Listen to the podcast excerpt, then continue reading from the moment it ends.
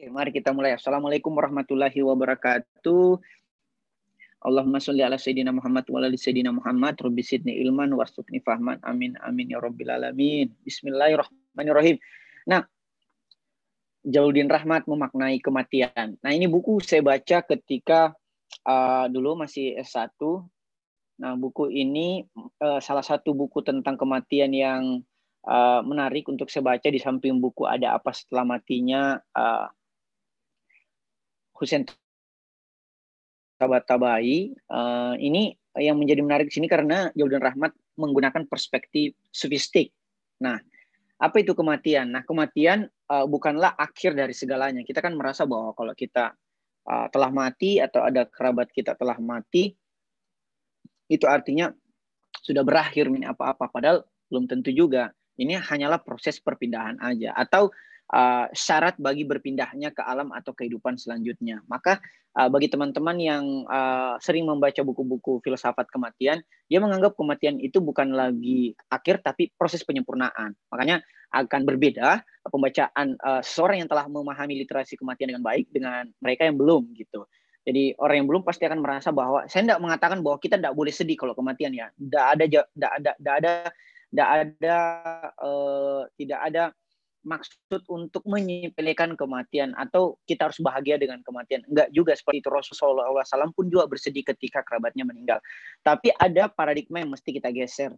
Uh, dari kematian yang kita anggap sebagai akhir dari segala-galanya menjadi kematian sebagai proses penyempurnaan. Makanya uh, riwayat belasungkawa menjadi berubah bukan bukan lagi uh, waduh kasihannya meninggal kerabatnya atau bagaimana tetapi semoga uh, kerabat Anda itu segera menyempurna.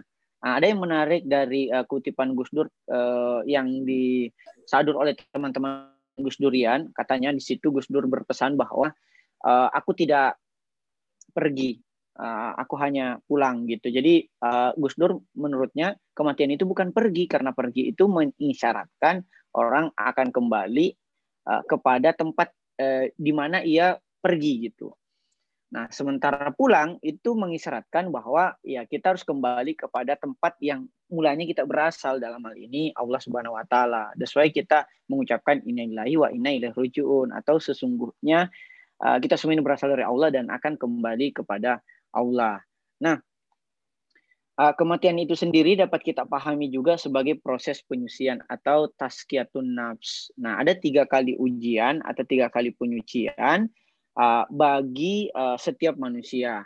Nah, pertama adalah ujian dunia. Nah, ujian dunia bahkan uh, kalau kita mau lebih lengkapnya lagi, uh, seperti kata Bro Albert tadi bahwa uh, kematian itu adalah prasyarat bagi lahirnya kehidupan selanjutnya gitu. Jadi orang tidak mungkin uh, hidup di alam rahim kalau belum mati di alam ruh gitu. Atau kalau bahasanya Bro Verdi kontrak uh, Allah dengan manusia dalam bukunya si Rektor Unika itu. Nah, itu juga sudah pernah diresensi oleh Al-Ghazali. Nah, uh, pun juga dengan alam rahim.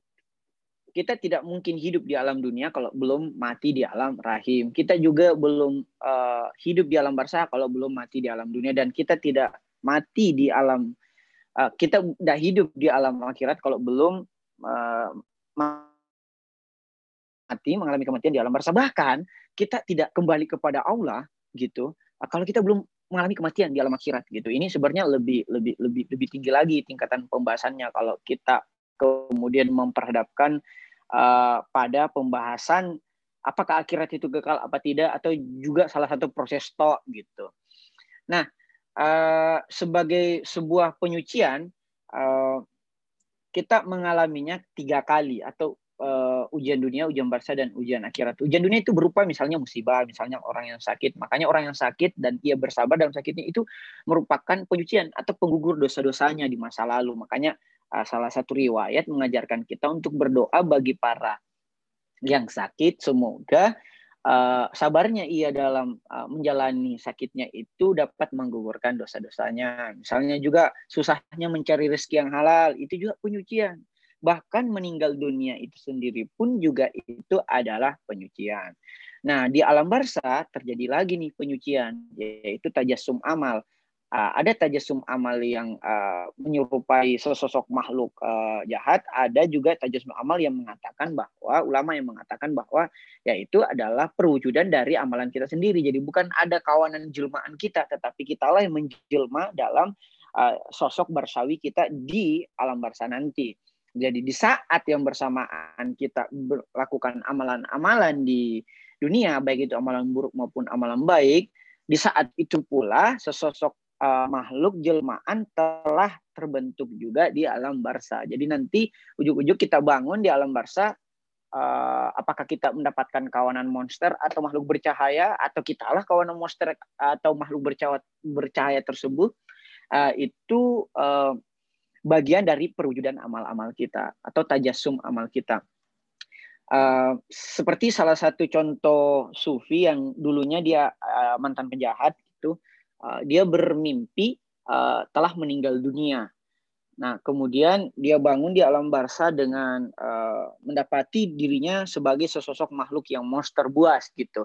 Perlahan-lahan tubuhnya kemudian memutih dan bercahaya, ternyata diakibatkan disebabkan oleh perilaku-perilaku soleh dan doa-doa dari anak uh, yang ia tinggalkan, anak soleh yang ia tinggalkan. Nah, Uh, sesaat setelah dia bangun dalam mimpi, kemudian uh, Sufi Ibrahim ini kemudian berikrar untuk menjadi seorang uh, pesuluk atau sufi atau yang ber yang mempelajari tasawuf gitu karena dia merasa bahwa um, mimpi itu merupakan uh, ujian bagi dia juga.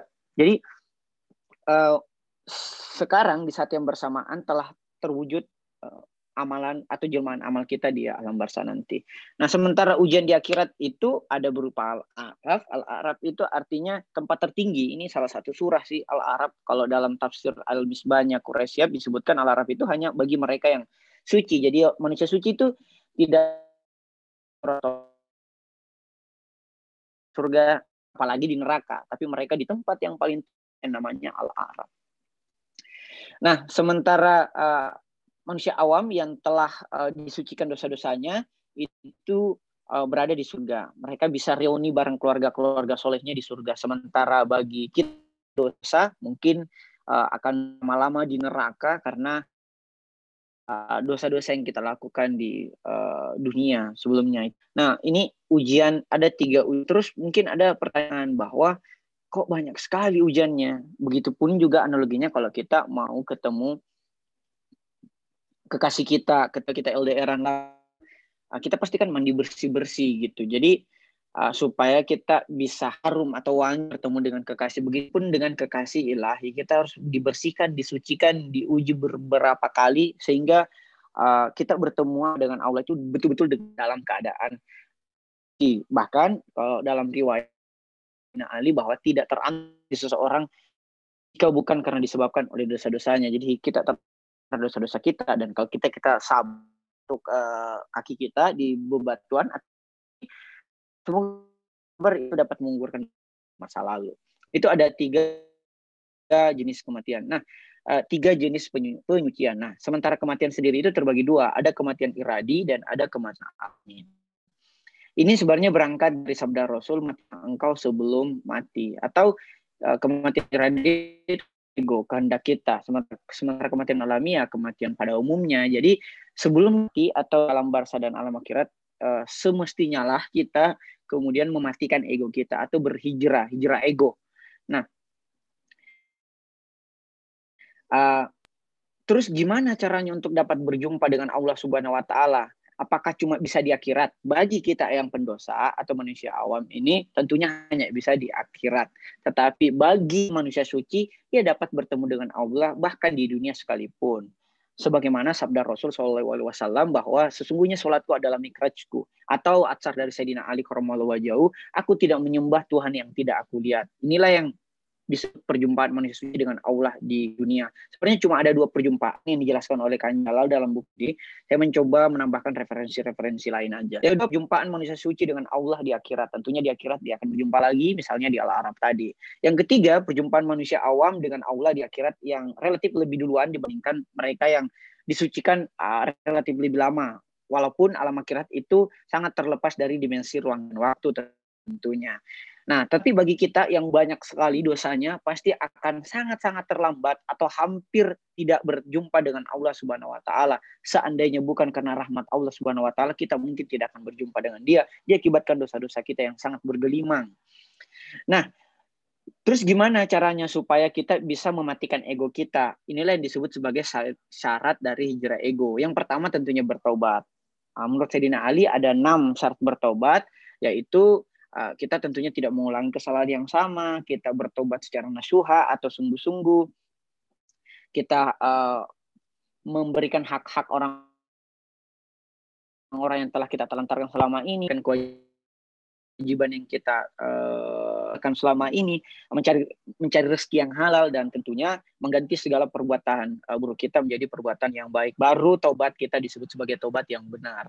Nah, yang kedua kita harus khusyuk dan ihsan. Tadi ini sudah sempat kita bahas nih di forum tanya jawab bahwa khusyuk itu bagaimana kita selalu sadar bahwa kita bersama Allah dan ikhlas yaitu kita berniat menuju Allah atau hanya kepada Allah itu sendiri. Nah, khusyuk ihsan dan ikhlas ini menjadi salah satu dari empat syarat uh, kita dapat melakukan hijrah dari ego kita atau mengendalikan ego kita untuk menjadi hamba yang mutakin atau hamba yang bertakwa. Nah, uh, tapi ada juga beberapa dari kita uh, kerabat kita dan mungkin juga kita ke dalam suul khotimah menjadi seorang yang husnul khotimah. Ah, nah, uh, apa sih pembedanya? Nah, pembedanya uh, menurut Kang Jalal tanda-tanda suul khotimah itu ada tiga berdasarkan sabda Rasul Shallallahu Alaihi Wasallam. Yang pertama itu uh, mereka meraih keinahan, padahal baru-baru saja dia meraih kemuliaan. Misalnya dipuja-puja oleh umat dan sebagainya. Setelah lengser, akhirnya karena korupsi atau apa dia mendapatkan keinahan gitu. Atau uh, yang kedua memilih ke kafiran setelah keimanan sudah diberikan ilmu pengetahuan, keyakinan, uh,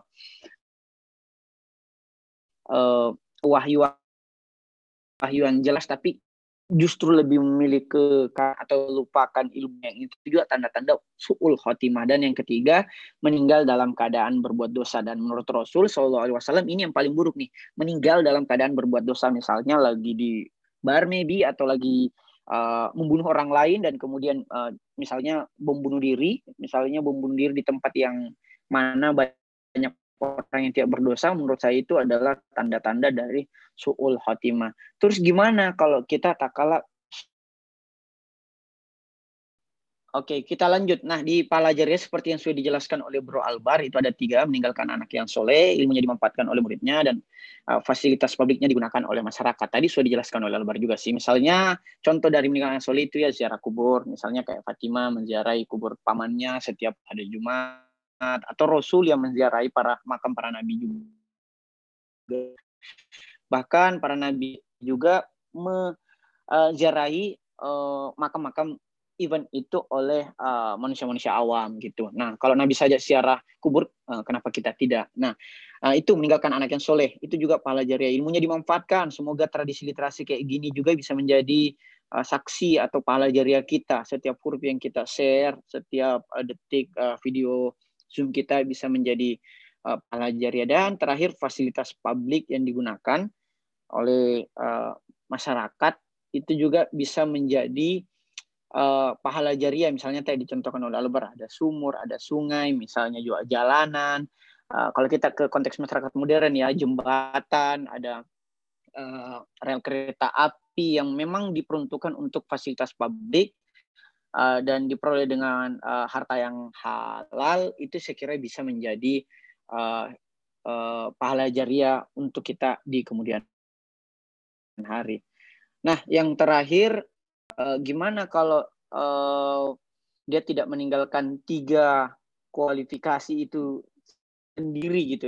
Tiga tiga kualifikasi pahala jatiri nah uh, mungkin kita mendapatkan pertolongan yang terakhir nih yaitu pertolongan yang bukan dari manusia yang masih hidup tetapi pertolongan dari manusia yang telah meninggal. Inilah yang kemudian disebut sebagai syafaat. Adapun syarat untuk memperoleh syafaat satu kita sering kali mengucapkan salawat sebagai tanda cinta. Baik itu melalui kata maupun melalui perbuatan gitu yaitu tanda cinta kita kepada Rasul yang kedua lagi-lagi tobat dan yang ketiga tentunya tidak melakukan dosa besar gitu Uh, terus dosa kecil bisa dong akumulasi dari dosa kecil itu juga bagian dari dosa besar. Nah, kenapa kita harus bersalawat? Uh, bersalawatlah karena Allah dan malaikatnya pun bersalawat. Ini sudah terekam jelas di dalam Al-Quran. Sallu ala Nabi, Allahumma salli ala Muhammad wa ala ali Muhammad. Sekira itu pengantarnya. Thanks, semoga berkah. Assalamualaikum warahmatullahi wabarakatuh.